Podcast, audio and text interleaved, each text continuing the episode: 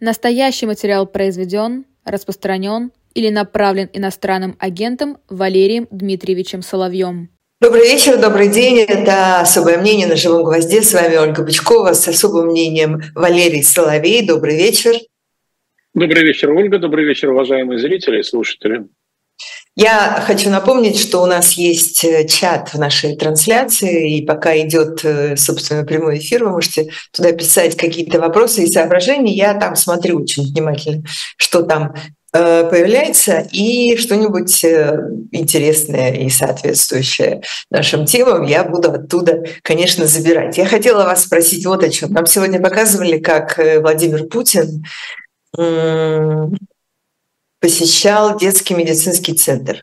И он там прям фотографировался с детьми, и там были их родители, и там были люди в белых халатах и всякое такое. Я хочу вас спросить, вот исходя из э, всех ваших концепций, э, исходя из того, что э, вы нам все время рассказываете про российского президента. Почему вот иногда он прям появляется вот так вот, можно сказать, в непосредственной близости от живых людей, а иногда при этом все равно продолжает сидеть за какими-то вот этими вот многокилометровыми столами. И все это происходит практически одновременно, потому что последний раз за таким столом он сидел, кажется, с кем? С хамасовцами или там с какими-то арабскими товарищами. Ну, в общем, это было буквально вот э, только что. Почему так? Ну, с хамасовцами сидел не Путин, Путина уже в этот момент не было в живых. С это хамасовцами я... сидел его двойник, да по прозвищу Василий, если хотите, лже Владимир. Ольга, меня хорошо слышно? Да, да, говорите. Прекрасно. А, это первое. Второе. Что касается разницы в манере поведения. Дело в том, что Василий сейчас хворает ковидом, если во время встречи с китайским военным представителем он сидел за длинным столом, чтобы того не заразить, то на деток он по диспансере, на врачей ему наплевать. Ну, что очень характерно для России. Так что ваш вопрос или ваше недоумение имеет очень простое и типичное для России людоедское объяснение. Абсолютно людоедское. А, я, может быть, пропустила. Я помню, что да, я видела, что вы рассказывали про этого Васильевича, но я да. пропустила, почему он Васильевич, откуда он взялся, и есть ли там еще и, и, и Иванович, Петрович, э, не знаю, там кто еще. Откуда я, он взялся, я точно не знаю, но, по-моему, он не из Российской Федерации. Васильевич – это его подлинное отчество. Как это не из Российской Федерации? Он не ну, похож? Вот так, он не гражданин Российской... Ну, слушайте, а что, русские живут только в России? Первый а, раз об этом слышу. Русские живут также на Украине, живут в Беларуси. Ну и тем паче, что белоруса, этнического украинца, очень сложно отличить от этнического русского, если уж на то пошла речь. Появился он довольно давно, Готовили его крайне плотно, его даже заставили год назад учить немецкий язык, так что, по крайней мере, что-то он по-немецки сказать может, особенно если у него наушник в ухе, да. И с где-то сентября он практически полностью замещал действовавшего в тот момент, тогда еще живого президента Путина. Последний раз президента Путина на публике мы видели, когда он встречался с Эрдоганом 4 сентября. После этого мы его уже не видели. А как, те а как вы отличаете да. Путина от Васильевича, Владимировича от Васильевича? Отличаются они довольно просто. Разница в росте, у них разный череп. У Васильевича вследствие не очень удачной пластики плавающие скулы, они то поднимаются, то опускаются. Он моложе на несколько лет, а главное, он просто откровенный идиот. И это очень хорошо заметно по его репликам последнего времени. Допустим, по поводу постельных клопов, которые, к счастью, не переползут к нам из Европы. По поводу того, что Россия, э, по счастью для нее, все время пошла на поклон монголо-татарам и тем самым сохранила скрепы, и так мы будем впредь. По поводу его реплики в ответ на вопрос мальчика, вы Путин? Ну, сейчас да, да, я Путин. А, такой, знаете, воинствующий идиотизм. Если покойный вождь был не семи пядей во лбу, но все-таки он имел неплохое образование и широкий кругозор. И плюс поднатаскался за время президентства, то этот, конечно же, изначально отличался очень низким IQ. А что делать? Выбора не было. Вот кого нашли, кто подходил, того и нашли. Но зато сейчас это все очень хорошо. Заметно это стало выпирать, потому что Остапа понесло. Он на кураже, он куражится. Помните, и глумится горбатый глава. Вот он почувствовал, двойник, что у него есть какая-то власть, какая-то сила, и он может издеваться над людьми. И может свое, свой богатый внутренний мир сделать достоянием публики. Что он и делает. Вызывая ну, оторопь у своих говоря, Честно говоря, по поводу издеваться богатого внутреннего мира, а, шуток про клопов, ну как бы тут нет ничего такого уж прям радикально нового, чего бы мы а, более менее не слышали до этого сентября, как вы говорите, потому что много лет мы слушаем все эти искрометные шутки. Да нет, градус идиотизма растет, причем растет стремительно. Объяснить это только угасанием старческой деменции никак нельзя. Потом вы же как медийщик понимаете, что если вы смотрите на структуру медийного поля, она очень о многом говорит. А скажите, кто сейчас в фокусе медиа находится? Неужели ну, Путин? Вы говорили, что Патрушев, да. Я, Патрушев, я конечно. А кто делает концептуальные заявления? Никогда такого раньше не было, чтобы в течение 10 дней доминировал и делал концептуальные заявления секретарь Совета Безопасности. Какие Все довольно просто. Какие концептуальные? Все то, что касается стратегических вопросов, стратегической безопасности, ядерного оружия, это всегда было прерогативой российского президента. А сейчас так называемому президенту отведена роль Петрушки. Ну, как там клоуна на службе у пидорасов, буквально по Пелевин. Вот он и в этой роли сейчас подвязается. Не безуспешно, можно сказать. Не безуспешно. Ольга? А чем отличается риторика Патрушева от риторики э, Путина, вот э, того, если верить в э, вот эту вот вашу легенду, того предыдущего Путина? Путинского? Ольга, это не легенда, это абсолютно медицинский факт он очень скоро станет достоянием общественности, хотя я понимаю, что слепые никогда не захотят разглядеть даже очевидные вещи. А это, это мне совершенно очевидно. Как говорил один исторический персонаж, кто не слеп, тот увидит, а кто слеп, тот им навсегда останется. Значит, это медицинский факт. Еще другой персонаж, кто не понял, тот поймет. Да. А, да, кто не понял, тот поймет. Да, совершенно верно. Вы подхватили как раз мою логику. Спасибо. Что касается риторики, дело ведь не в том, чем она отличается, хотя она отличается. Путинская риторика была угрожающей, Патрушевская риторика настораживающей, но не угрожающей. Патрушев относится к идее ядерного сдерживания совсем по-другому. Он же неспроста сказал, что мы незамедлительно готовы начать переговоры по стратегической стабильности что Путин покойный никогда не делал, потому что Путин хотел угрожать ядерной дубинкой. Патрушев угрожать ее не намерен. И за это его очень ценят американские контрагенты за его, я бы сказал, пугающую, но все же сдержанность, в, от, в, отнош, в отличие от путинской абсолютной несдержанности и непредсказуемости. А чем это они очень отличаются? Да, кроме, чем это объясняется, кроме личных там каких-нибудь э, свойств? Очень простой вещью. Патрушеву надо получить легитимацию со стороны Запада. Они прекрасно знают, что Путин да, давно уже заменил двойник. Они об этом знают, об этом знают китайцы. Тем паче они привечали двойника во время визита в Пекин. Двойник ездит. Они все об этом знают, кроме русской общественности, естественно. Она не знает и в большинстве своем даже не хочет знать. Но ничего, глаза ей все равно откроют, рано или поздно. Потому что американцы заинтересованы, вот, главное, к стратегической стабильности.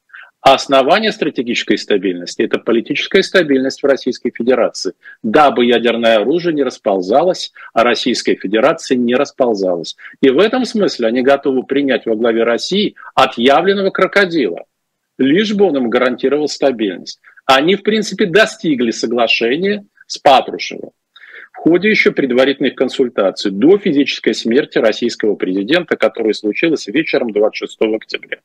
Так что все довольно логично, все очень последовательно, опять же, для тех, кто желает хоть чуть-чуть разобраться. Ольга? А почему он вечером 26 октября помер, это я пропустил это как-то? А помер он от того, что страдал фатальным раком, а лечить его уже весной этого года перестали. Страдал он фатальным раком где-то ну, с рубежа 19-20 годов.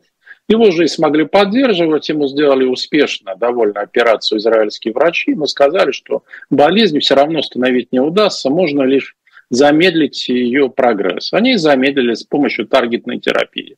А весной сего года они сказали, ну, надо полагать, что здесь воздействовал на то, что они сказали, шашни Российской Федерации с Ираном, чрезмерные шашни, что далее возможности медицины исчерпаны, и ваша жизнь в руце Божий президент. А в сентябре уже российские врачи ему сказали, что осталось вам жить столько-то и столько-то. Вот и все. Такова медицинская история его кончины. А, что, 26 да. октября ему стало плохо, он очень быстро скончался, несмотря на интенсивные реанимационные мероприятия, в течение 40 минут. А зачем он сейчас лежит, как вы говорите, в холодильнике в морге? В морозильнике. Он даже если бы в морге лежал, это было бы не так унизительно. Он лежит в бытовом морозильнике в своей валдайской резиденции. А зачем ему потому там что, Потому что надо обеспечить преемственность власти. И об этом было достигнуто соглашение между ключевыми элитными группировками еще до его смерти. Ну а сразу после его кончины они провели консультации, договорились о временном консенсусе, об объединении вокруг фигуры Николая Патрушева. Он сейчас управляет Россией. Ядерный чемоданчик находится под его контролем. Ну, вот первый, сказать, симптом того, кто управляет Россией. Он поэтому и делает концептуальные заявления, как человек, выступающий от имени Российской Федерации. Не так называемый лже-Владимир, ну, точнее, так называемый президент, ничего подобного. У того нет никакой власти. Кроме как э, власти презентовать спокойного президента. А, так я не поняла, а зачем его держать в морозильнике при этом? Почему не закрыт? Они будут определять, когда выгоднее объявить о его смерти. Потом объявят и представят как, как якобы свежее тело. Никто же не будет подходить и пальчиком тыкать, правда? Не знаю, может быть, кто-нибудь нет. А когда хоронили российских и советских, э, ну хорошо, российских советских вождей? Что, кто-нибудь подходил, тыкал пальчиком в тело Леонида Ильича Брежнева, а, Юрия Владимировича Андропова, Константина Устиновича Черненко? Как вы это себе представляете? Нет? Насколько, он зам... Насколько глубокой заморозке подверглось его тело? Нет, никто этого, конечно же, делать не будет. Вот что скажут, так это и воспримут. А Васильевича куда денут? Это интересный вопрос, очень интересный. Я боюсь, что ответ на него был бы для Васильевича крайне неутешительным. Но он надеется на лучшее, а, он питает надежды, связанные с его изначально низким интеллектом. Mm. Ну, Васильевича расход, то есть это... Я этого не сказал. Я сказал, что очень сомневаюсь, что его жизнь после этого долго окажется очень успешной и продолжительной. Очень. Хотя ему, конечно, давали всяческих обещаний. Миллион обещаний. Но вряд ли можно оставлять такого свидетеля а, все-таки, все-таки я вас уже спрашивала раньше когда-то об этом в каких-то там прошлых жизнях, но тем не менее и вас наверняка об этом спрашивают все, но я тоже спрашиваю все равно, откуда это все известно? Это известно из ближайшего окружения российского президента. У меня есть возможность получать оттуда информацию. А ближайшее окружение это Патрушев или кто это? Нет, неужели только Николай Платонович входил и входит, ну, входил в ближайшее окружение президента? Я не знаю. Нет, конечно. Там много достойных людей, достойных людей, подчеркну, достойных людей, которые хотели, чтобы эта чувствительная информация стала общественным достоянием. Есть такая римская формула про боно публику. Вот это ими и движет. А что такое достойные люди из путинского окружения? Достойные относительно, относительно чего? Относительно Хамаса более достойные, чем или, или кто? Или Лукашенко более чем достойные, более чем Лукашенко достойные? Ну, что, что значит? Ольга, я думаю, что вы не раз убеждались в том, что многие люди оказываются лучше тех учреждений, в которых они служат. Они оказываются лучше. Мир разнообразнее, чем кажется не стоит э, руководствоваться социологическими абстракциями. Это было бы крайне ошибочно. И вот, допустим, ваш шеф по эху Москвы, он дружил с Песковым, правда? И с Марией Захаровой. То есть он дружил с патентованными лжецами, на которых проб ставить негде. Но он же находил в них, видимо, что-то человеческое, находил какое-то обаяние, правда? А есть люди гораздо более достойные, чем эти. Достойные по-человечески во всех отношениях я сразу подчеркиваю, гораздо лучше некоторых либеральных журналистов. Уж они точно никого не обманывают и соблюдают свое слово. Я говорю, когда о либеральных журналистах, это так, фигура речи, вы понимаете. Ну, я исключительно. Не, да, я не люблю обсуждать э, как бы реальных людей, вот, э, которые. А мы реальных людей не обсуждаем. Не, не, подождите, я не люблю обсуждать реальных людей, которых я реально знаю, как Алексей Венедиктова, да, как бы в его отсутствии. Но тем не менее я знаю точно, и он это говорил публично много раз, что после начала этой войны как бы многие вещи обнулились, и многое что э, имело там какой-то вид до войны, после войны, стало выглядеть совершенно другой, в том числе отношения со многими людьми. Э, вот это вот объясните мне, пожалуйста. У него, да. Значит, он с такими нет, людьми мы, мы не обсуждаем Венедиктова. Да, да, да, нет. А у меня нет. Мои э, контрагенты ничуть не изменились. Они были против этой конфронтации. Они сделали в свое время все возможное и невозможное, чтобы избежать ее начала чтобы была возможность, что эта конфронтация начнется раньше, когда они не смогли ей воспрепятствовать, они хотя бы сделали все возможное для того, чтобы придать эту информацию гласности, в том числе через меня, но не только через меня. Да, через кого еще? Больше никто не говорит, что Путин умер, кроме вас. Ну почему же? Говорит телеграм-канал генерала СВР. А разве нас двоих мало? Посмотрите, это, это же обсуждается во всей России. И это глобальная повестка. Нас достаточно уже для того, чтобы сформировать, по крайней мере, общенациональную повестку. Нет, этого недостаточно, потому что, во-первых, это может быть э, одно и то же, или, по крайней мере, что-нибудь родственное. А во-вторых, этого все равно недостаточно. А самое главное, что все остальные люди, которых мы считаем тоже осведомленными, и которые э, реально, например, имеют отношение, э, ну или там отношения имеют э, с какими-то действительно близкими к Кремлю людьми, никто из них этого не говорит. Наоборот, говорят, что совершенно неизвестно, что там происходит. Это типа черный ящик. Э, там, это неправда. Это для них неизвестно. Не надо никогда судить по себе осведомленность других. Вот это большая методологическая ошибка. Если я не понимаю ядерной физики и квантовой механики, я и говорю, я не понимаю. Но я признаю преимущество тех людей, которые в этом разбираются. Если я знаю, это не означает, что должны знать другие, понимаете? Не надо никогда судить других людей по себе. Они не знают того, что знаю я. Для них это черный ящик, для меня нет. И для некоторых других людей тоже нет. Очень важно понимать это отличие. А почему так получилось, что с вами кто-то вот так откровенен? Потому что моему слову можно доверять. Угу. Это аргумент, да, понимаю.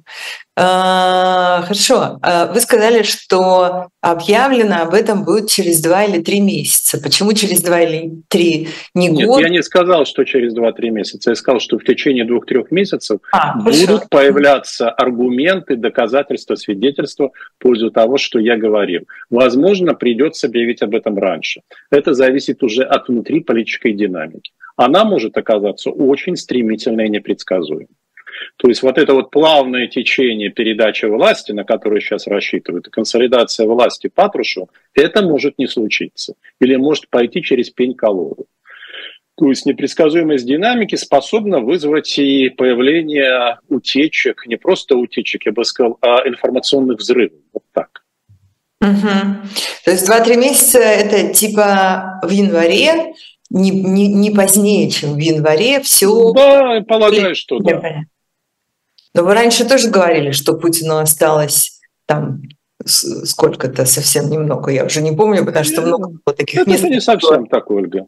Нет, я говорил, что он политически прекратит свое существование не позже конца 2022 года. Я никогда не говорил, что он прекратит свое физическое существование.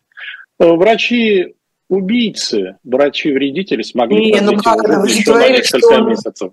Вы же про этот терминальный этот рак говорите уже довольно давно. Вы что?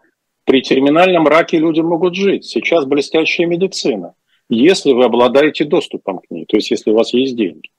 У меня несколько знакомых с терминальным раком, а один из них живет 7 лет.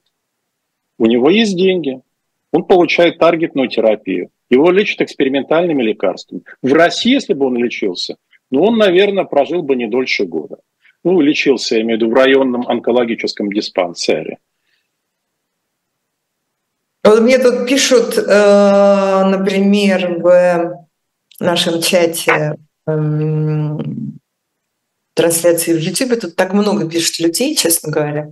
Вы так Да, вы так популярны вот с этим э, прекрасным сериалом, который, надо сказать, вне зависимости от того, э, например, верю я вам или нет вообще, и как я к этому отношусь, он, конечно, очень украшает жизнь в этой... Э, в этой Согласен, вот в этом всем, в этом мы сейчас находимся. Да, это прекрасное шоу. В любом случае, в любом случае, это шоу совершенно замечательное. Но и тут, в общем, многие люди так считают, потому что уже 21 тысяча вас сейчас смотрят.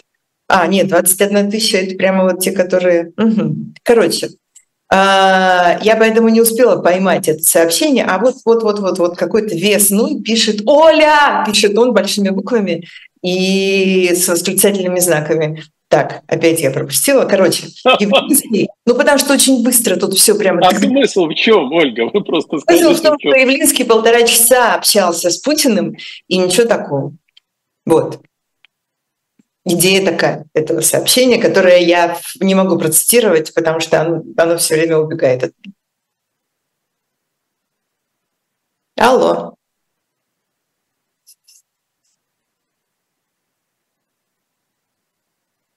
Так, а что произошло? А, да, сейчас вы меня слышите? Да, вот тут в какой-то момент все зависит. Зависла связь. Я не понимаю, да, я это были Я понял. Угу. Я понял насчет Явлинского. Дело в том, что задайте вопрос Григорию Алексеевичу, когда он последний раз видел президента Путина. До вот этой якобы встречи с Путиным. Он встречался с двойником. Задайте ему вопрос, когда он его последний раз видел. И помнит ли он вообще, как Путин выглядит?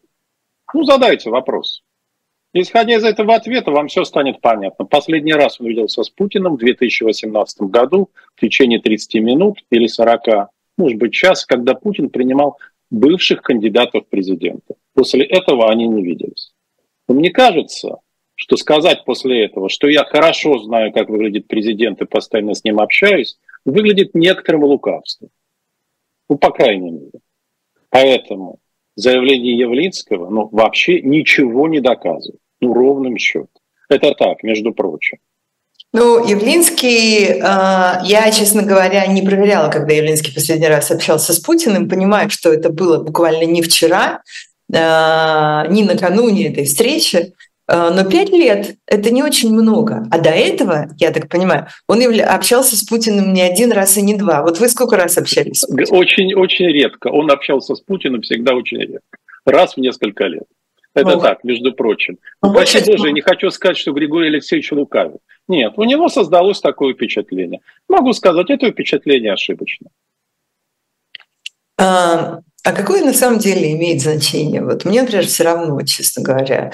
Там Путин, там Владимирович, Васильевич.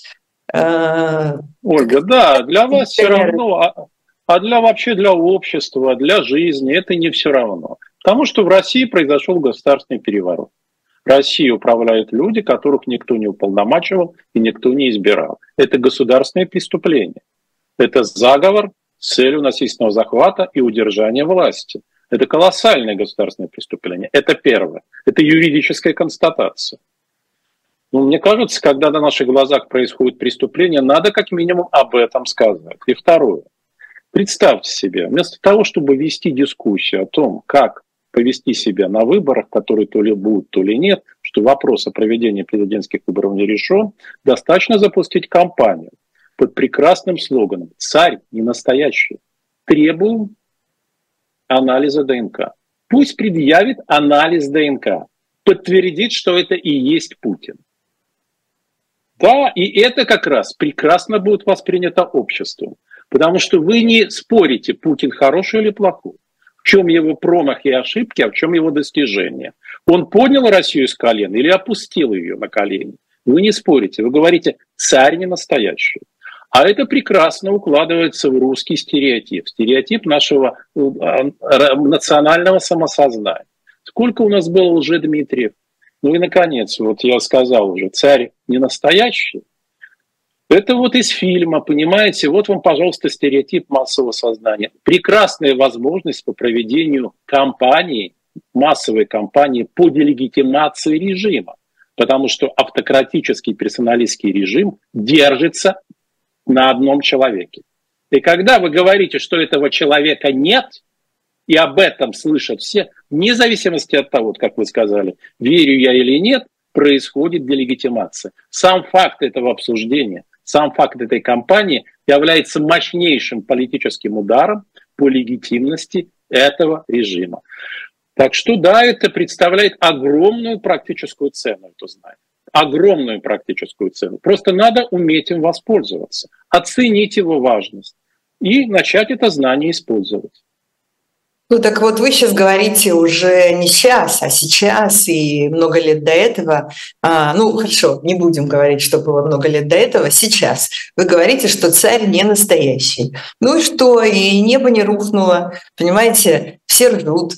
Ну и все. А... Там делегитима... делегитимизация. Где Ольга, что? это кому-то смешно, а, допустим, офицерам силовых ведомств не смешно. Они к этому относятся по-другому.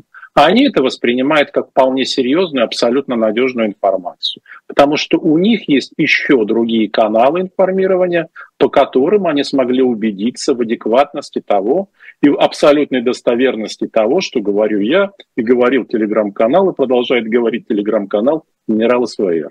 А это вызывает изменение их отношения к власти, происходящим. Это вызывает у них раздумья о будущем. И это, в конце концов, подтолкнет их к определенным действиям. Не только сама информация, подчеркиваю. Информация лишь один из компонентов. Один из компонентов, но очень важных происходящего. Потому что происходит очень многое. Но происходит в элите. То, что нам большей частью пока что не видно. Хотя изменение структуры медийного поля, как я уже объяснил, мы уже увидели. Не увидеть это может только категорически не желающий видеть человек. Ну или человек, которому судьба бросила вызов. Таких тоже немало, к сожалению. Uh-huh. Вот. Масса косвенных признаков, которые на это указывают. Масса косвенных признаков. В конце концов, все они рано или поздно образуют систему, а плюс появятся еще и прямые доказательства. Прямые, недвусмысленные. Помните, там железную, желез, железные бумаги появятся. А, хорошо, прежде чем появятся железные бумаги, а, мы уйдем на небольшую э, рекламную паузу э, буквально. Но прежде чем на нее уйдем, я хочу в этой части задать последний вопрос. Вы сказали про ДНК. В чем проблема э, с ДНК. Любой человек может предъявить все, что угодно. Мы уж не говорим про... Общественная комиссия. Общественная комиссия. Какая общественная комиссия? Которая будет смотреть, а, как, берут, как берут анализы. Да, ДНК. Дело в том, что анализ ДНК делается очень быстро. Его можно сделать очень быстро. Вот Путин, вот его дочь. Давайте сделаем анализ ДНК и сравним. Все, больше ничего не надо. Под камеры. Давайте, вот здесь и сейчас. Это очень легко осуществимое требование. Обратите внимание, это не мы должны доказывать. Доказать, что он настоящий, должен он. Он должен доказать. Потому что речь идет о все, что угодно. колоссальной проблеме. Нет, пусть попробуют. Пусть попробуют, если это будет делаться под прицелами камер. Пусть попробуют. И с приглашением врачей из других стран мира. Пусть попробуют доказать. Это же так просто, не правда ли? А, слушайте, ну гораздо проще с этим всем не связываться. А, а конечно. Поступить, поступить конечно. так, например, до сих пор э, всегда делалось с выборами. Ну, как бы, ну, докажите, что э, такое-то количество процентов людей проголосовали за Путина или не проголосовали. А вы понимаете, что генетический анализ обеспечивает стопроцентную надежность. Это не выборы, это не модели Шпилькина. Здесь стопроцентная надежность. Подтвердите. Может быть, вы 146-процентную обеспечите. Замечательно. Это же так просто проверить. А, э, я уже потеряла мысль, а зачем нужно э, кому-то э, это все доказывать, что Путин настоящий? Почему нельзя просто игнорировать? Ему, ему. А он и будет игнорировать. Э, он, в данном случае Патрушев, и те люди, которые возглавляют власть. Но если бы была компания, игнорировать это было бы, а, сложнее, гораздо сложнее, б, еще раз – Это бы убедило все общество, что тут дело нечисто. Обратите внимание, почему Песков все время отнекивается на вопрос о двойниках? Почему он за две недели три раза говорит «нет двойников»? Потому что об этом много... Его три раза об этом Есть доказательства. Нет, и, потому что ему эти вопросы задают все чаще и чаще. И потому что есть доказательства, подтверждающие наличие двойников. Они есть. Есть данные исследований, они опубликованы. Они опубликованы в Японии, они опубликованы в ряде западных таблоидов, они опубликованы в том числе в одном российском издании. И это широко обсуждается. И если смерть или жизнь Путина еще под сомнением, то в наличии двойников уже мало кто на самом деле сомневается. А ему приходится говорить, нет, нет, этого не может быть. Так заставьте его отвечать постоянно, что нет, Путин жив. Да нет, он жив, он пока еще жив. Заставьте. Смысле, И чем чаще он будет, для того, чтобы заставить, надо проводить кампанию. А. Как только начинается кампания, человек вынужден реагировать. Это называется тематизация дискурса. Вы не сможете игнорировать такую кампанию. Понимаете? Вот даже сейчас, последние две недели, я обсуждаю только один вопрос. Мне задают, как правило, вопросы, связанные вот с центральной темой. Это называется тематизация дискурса. Вне зависимости от того, как вы сами сказали, верится или не верится. Это то, что будет обсуждаться, потому что это находится в фокусе повестки. И более того, внимание не рассеется. Вы это увидите. Оно будет усиливаться по мере того, как будут появляться все новые свидетельства а они будут появляться. Эта тема будет теперь находиться надолго в фокусе. Ну, может, это называется не тематизация дискурса, а может быть, это просто называется, ну, как бы прикольно. Почему, почему нет? А не важно, как вы это назовете. Важно, что вы это обсуждаете. Совершенно не важно. Ну, вы а, же это обсуждаете. Ой, так это значит правы люди, которые говорят, что э, Валерий Соловей хайбажор, извините. Неважно, что обсуждают. Нет, они не правы. Я сказал, на такую новость нельзя спекулировать. Ни в коем случае. Я бы себе никогда не позволил. Это побочный эффект. Это побочный эффект такой огромной и разрушительной новости. Ну хорошо, в любом случае до января уже недолго осталось, посмотрим. Конечно. Да, э, у меня есть к вам еще пара вопросов э, в продолжении этого сериала, но я сейчас должна рассказать о том, э, о чем просили меня рассказать мои коллеги из книжного магазина «Дилетанты». Давайте прервемся буквально на одну-две минуты, потому что здесь у нас есть что предложить в магазине «Дилетант». Во-первых, это книга с печатью от «Эхо» «Как умирала династия Романовых». А, все собраны легенды, мифы, а, документальные свидетельства, свидетельства судебно-медицинских экспертов Э, Все там в этой книге можно найти реконструкцию этого преступления, которое было совершено в Ипатьевском доме в ночь 16 на 17 июля 2018 года. Это события, которые до сих пор остаются очень важными для России и которые до сих пор обсуждаются, исследуются, и о них пишут э, книги. Вот э, одна из таких новых версий как раз эта книга «История дома Романовых» глазами судебно-медицинского эксперта. Э, там э, не только медицинские криминалистические данные в новом современном осмыслении, но и ранее недоступные архивные материалы. Это одна, это одна книга. Другое предложение магазина «Дилетант».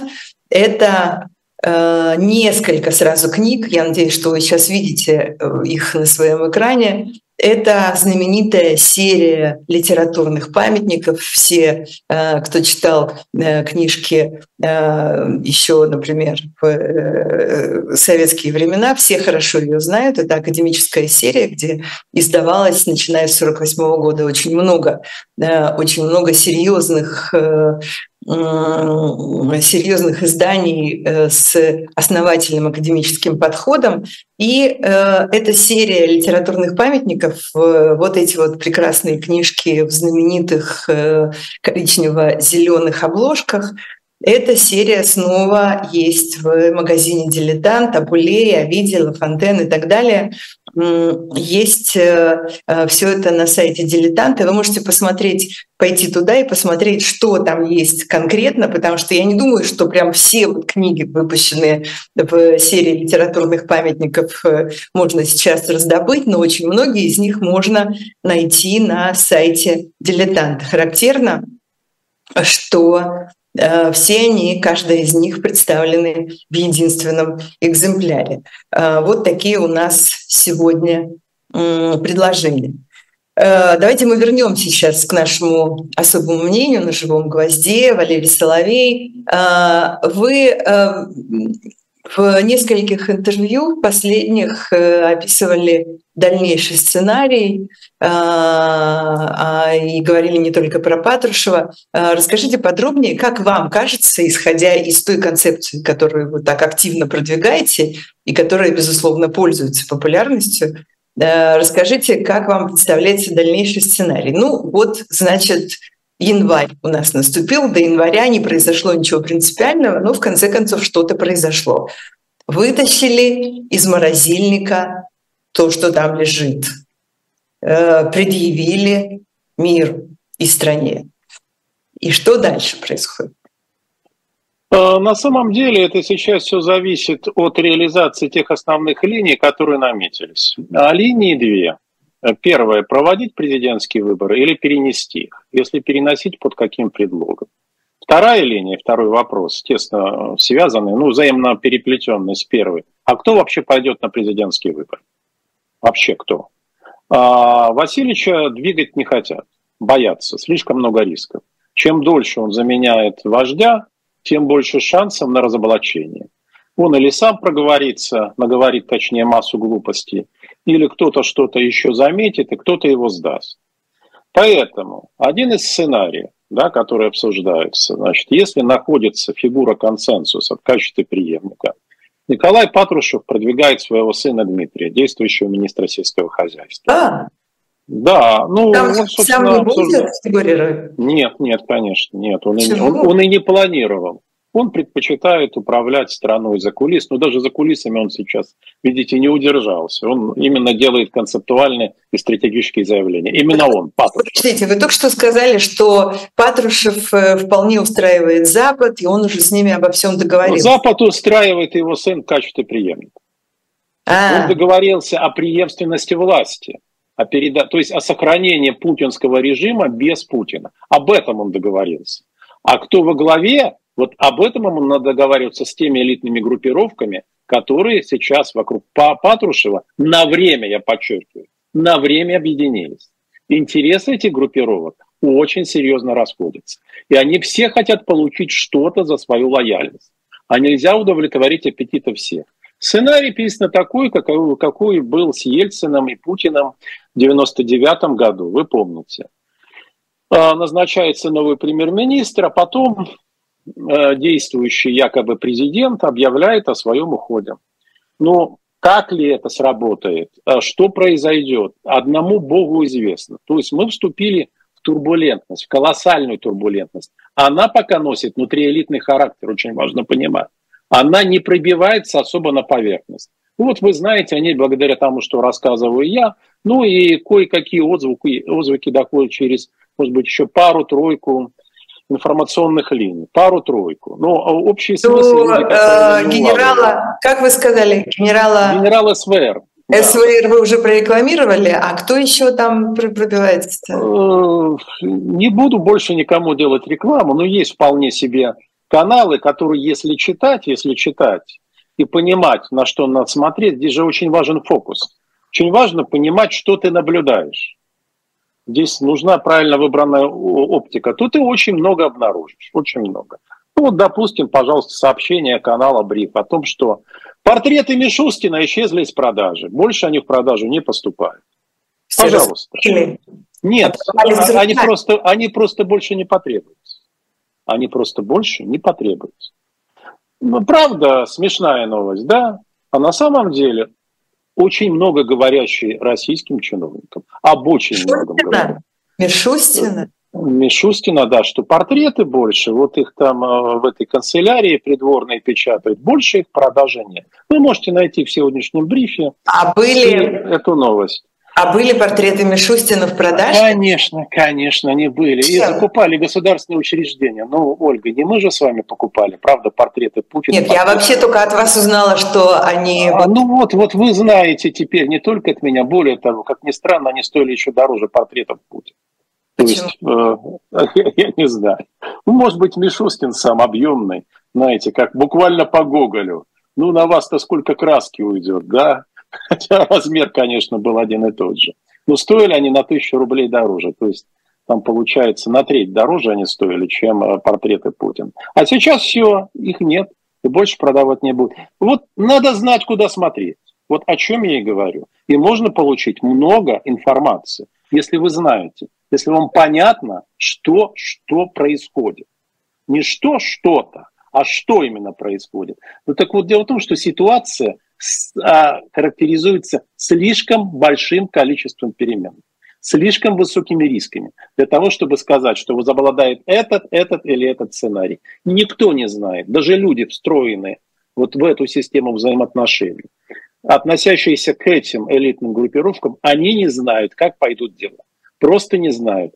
Это принципиально новая реальность, очень важно понимать. Та эпоха, в которой мы жили, закончилась. Начинается новый мир новый мир. Как обычно, он начинается неслышность. Формироваться, строиться неслышно.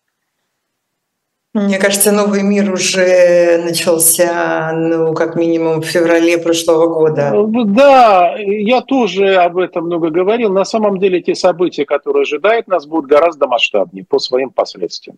По своим последствиям они превзойдут э, то, что мы наблюдали на рубеже 91-92 года. По своим последствиям, безусловно стратегически. А если вы так осведомлены, почему вы не предсказали нападение на Украину? А, в эфире «Эхо Москвы» 31 декабря с Максимом Курниковым я сказал о том, что это произойдет на последней э, неделе февраля или в начале марта. И говорил абсолютно уверенно, как уже о решенном. Это действительно уже было решено. И запись, пожалуйста, вы можете найти на YouTube-канале. Максим легко подтвердит. Я не только это рассказал, я и рассказал, как будут развиваться более или менее действия, военные действия. Ну тогда расскажите, как э, будут развиваться сейчас эти действия. Если есть в одних случаях вещи предрешенные, то они более или менее предсказуемы. Если есть вещи непредрешенные, я могу вам лишь обрисовать поле, на котором будут происходить битвы. Я это поле обрисовал. Я уточняю, что несколько элитных группировок, которые будут вести ожесточенную борьбу. Их консенсус вряд ли продлится так долго, как они планируют. Кто из них выступит первым? Я не знаю, никто не знает. Э, но может произойти что-то совершенно непредвиденное и неожиданное для всех. Вот, допустим, я ожидал выступления Пригожина на рубеже августа-сентября, а он выступил раньше, выступил в июне. Кстати, он жив, он вернется в Россию. На белом коне, надеюсь. А, с бойцами. Он вернется с бойцами. Это очень важно. Чтобы что? Довести до конца то дело, которое он не довел до конца, в силу уж каких причин не берусь судить, 24 июня. Но в этот раз у него будут влиятельные союзники. Ну, то есть э, он что захочет э, войти в Кремль и стать президентом? Отомстить. Он захочет отомстить своим хулителям и обидчикам. А у него очень много обидчиков и хулителей среди тех людей, которые сейчас управляют Россией. Очень много. И он хочет им отомстить. Люди вообще существа иррациональные. Очень иррациональные. Отомстить в смысле, что кувалда и вот это вот все? Ну уж какой инструмент у него под рукой окажется, почему бы и нет. Кувалда – оружие люмпен-пролетариата. Вполне можно использовать и ее. Его боятся и знают, что он жив, и знают, где он находится. Достать его просто не в состоянии. А где он находится? Э, последнее время он находился в Венесуэле. А вчера израильтяне сообщили, что видели его в Ливане, что он вел переговоры с Хизбаллой. Но я думаю, что это не соответствует действительности. Израильтяне кому сообщили вам? Нет, э, сообщения были в израильских медиа вчера. Мне прислали несколько ссылок. В израильских медиа появились сообщения о том, что Пригожин был замечен в Ливане, где он вел переговоры с Хизбаллой. Я сомневаюсь, что эта информация соответствует действительности, но само по себе появление, мне кажется, весьма показательным. А зачем Пригожину вести переговоры с Хизбаллой? Там, где война, там, где запах наживы, там появляется он. Стервятники всегда прилетают на поле битвы. А какая нажива в Ливане от Хизбаллы? Деньги. Ну, конечно же, деньги и наркотики. Деньги от продажи наркотиков, наркотрафик, а, огромный контрабандный бизнес. Там же миллиардный оборот. Миллиардные обороты. А он знает в этом топ. В контрабанде, в черном трафике. Во всем этом Евгений Викторович прекрасно разбирается. А зачем искать э, контрабанду наркотиками в Ливане у Хизбаллы, когда на свете есть еще много других э, прекрасных для этого мест? Есть места, где уже все занято, а есть места, где могут потесниться. Потом, я же сказал, я не уверен, что он на самом деле там находится. Но если говорить о том, что если бы он там находился, что могло бы привлечь, там много что привлекает, очень много. Ливан важная транзитная страна, очень важная транзитная страна. Это известно всем, кто занят в черном бизнесе, в сером бизнесе. Это традиционно страна транзитная и важная с античных времен, даже с доантичных времен. Понятно. А, да, вернемся, вернемся к тому, что будет происходить по вашему, э, по вашей э, версии. А, итак, Пригожин возвращается тоже а Батрушева выдвигается в президент. Нет, я сказал, что это лишь один из вариантов. А еще какие есть? Есть другие, какие, я не знаю. Я не знаю, что в конкретный момент обсуждается. Я знаю, что э, Мишустину дали полный окончательный отлуп, что он не подходит. То же самое относительно Собянина было сказано, было решено. Но это не значит, что ситуация не может измениться. А Если почему потребуется Мишустин, фигура... Почему Мишустин не подходит? Э, потому что у него недостаточно ресурсов для того, чтобы участвовать на равных в этой схватке. Ну и плюс, видимо, есть какие-то еще другие соображения. Э, я не знаю, какие. Я же не могу знать э, все. Потому что знать все это было бы чрезвычайно опасно для собственного здоровья. Бы так это сформулировал. Поэтому все может измениться. Вдруг они договорятся о какой-то фигуре консенсуса и скажут, вот Сергей Семенович Собянин нам подходит. Но это, скорее всего, только после схватки. Потому что сейчас, э, перед схваткой, нет, э, это не кандидат. А Собянин почему не подходит? Ну, если откровенно, то вот те, у кого сейчас э, контрольные позиции, они не любят жуликов. А все остальные там прямо... Жуликов и Слабаков. А все а, остальные ну, там прям следы без Они считают, что они по праву, а вот эти не по праву. Они вообще недолюбливают тех, кого можно назвать олигархами. Это очень важно, кстати. Это очень важно. Это указывает на направление удара. Вот куда они направят свое недовольство и свой гнев. И что может быть воспринято обществом в высшей степени позитивно и даже восторженно. Так э, никаких олигархов же не осталось уже давно. Это для Пескова осталось. И для нас с вами, да, потому что эти люди не участвуют в принятии политических решений, за исключением путинских олигархов. Вот тех друзей покойного, которые благодаря ему стали миллиардерами. Они ходили в тренировочных э, шароварах да, в свое время по Петербургу и крышевали ларечки, а потом за 10 лет превратились в миллиардеров. Вот они действительно олигархи они участвовали в принятии важных политических и экономических решений. И вот я указываю, куда может быть, может быть, я подчеркиваю, направлено недовольство тех людей, которые хотели бы сейчас лучше контролировать Россию и консолидировать свою власть после того, как они эту власть консолидируют.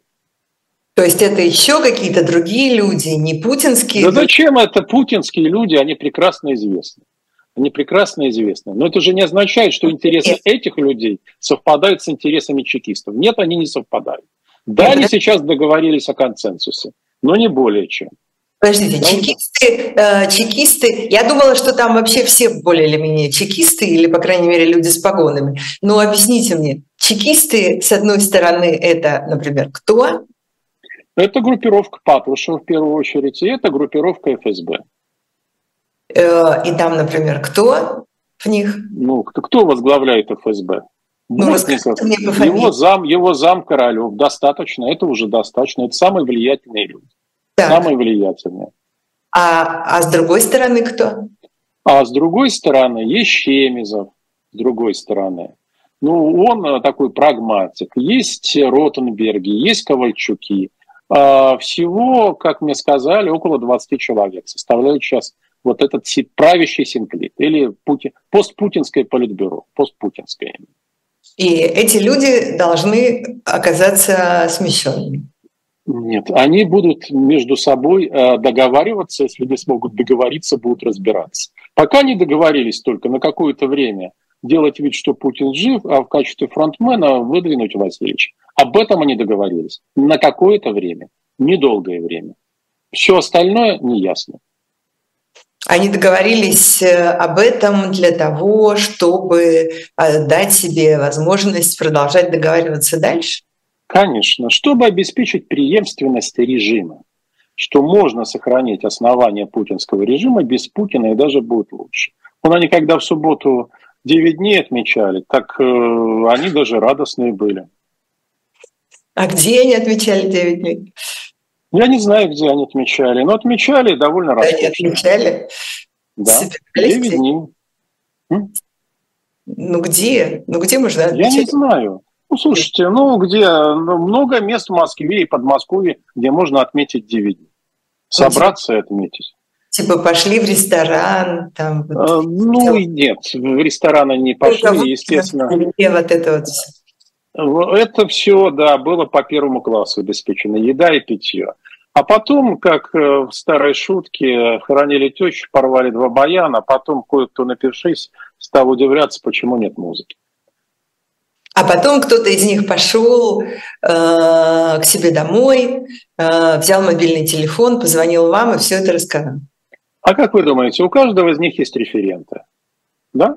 Помощники. У каждого есть телефон, я думаю. У каждого есть, и у всех есть мобильный, представьте, мобильные телефоны, а у некоторых даже почтовые головы. Передать эту информацию вообще никакого труда не составляет. Расплюнуть. Угу. Без всяких проблем.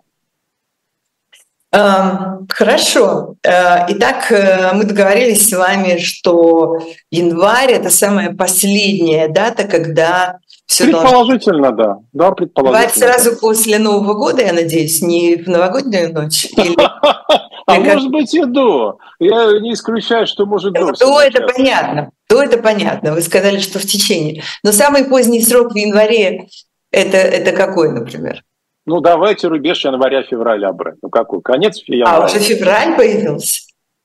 Ольга, а что, я определяю логику развития этих событий? Вы думаете, что исторические события можно предсказать с точностью до суток? Я первый раз слышу такое предположение, честно. Ну, слушайте, исторические точностью... события, исторические перемены с точностью до суток.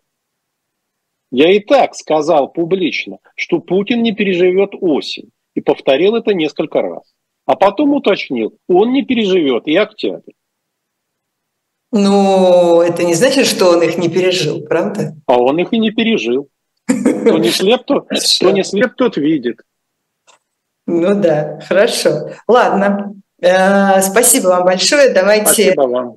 Давайте, подождите, подождите, не отключайтесь, потому что я еще раз э, все-таки должна сказать нашим э, зрителям и слушателям э, по поводу книжек на сайте «Дилетанта», чтобы никто тут ничего не пропустил. Итак, это одна из этих книг, это История дома Романовых глазами судебно-медицинского эксперта Э, это э, книга о том, как э, умирала династия Романовых, что происходило в действительности в ночь с 16 на 17 июля 18 года в Екатеринбурге, в Ипатьевском особняке, с рациональной точки зрения, так вот здесь вот подчеркивается.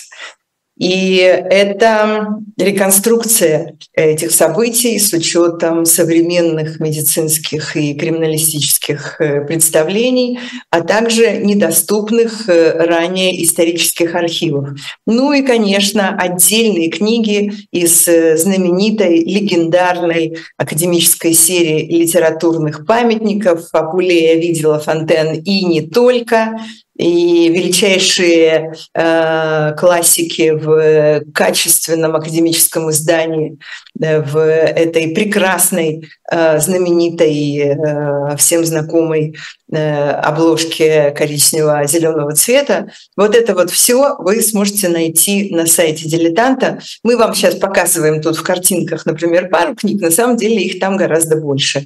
Э, не забудьте э, пойти туда, посмотреть что-нибудь для себя, э, для детей, для подарков, для собственной библиотеки. Спасибо большое, большое всем, кто был сегодня с нами в этой студии. Счастливо, до встречи, пока. Спасибо, Валерий.